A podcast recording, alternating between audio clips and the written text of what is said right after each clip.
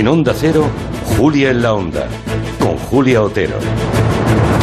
Sí, porque parecía que no iba a llegar, pero ya sí. El día 1 de enero, o sea, dentro de tres semanas, se acaba el limbo también llamado periodo transitorio, y se consuma el Brexit.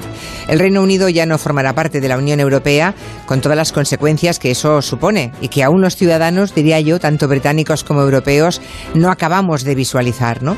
Tan mal van las negociaciones que Bruselas, ante la duda de que haya algún acuerdo, va a tomar medidas para que el día 1 de enero no se interrumpa, por ejemplo, el tráfico aéreo con Gran Bretaña o el tráfico terrestre por carretera. Si hay rupturas sin consenso, desde luego Habría aranceles, cuotas de importación, bueno, y muchas otras limitaciones. Según la presidenta de la Comisión Europea, las posiciones siguen estando muy alejadas en asuntos tan esenciales, tan mollares como la competencia, la gobernanza, la pesca.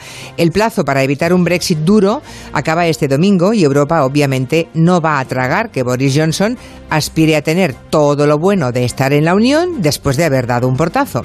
Gran Bretaña quiere irse, pero seguir vendiendo y comprando como si estuviera dentro. Johnson quiere la cuadratura del círculo y Europa ha dejado claro que lo que no es posible es imposible.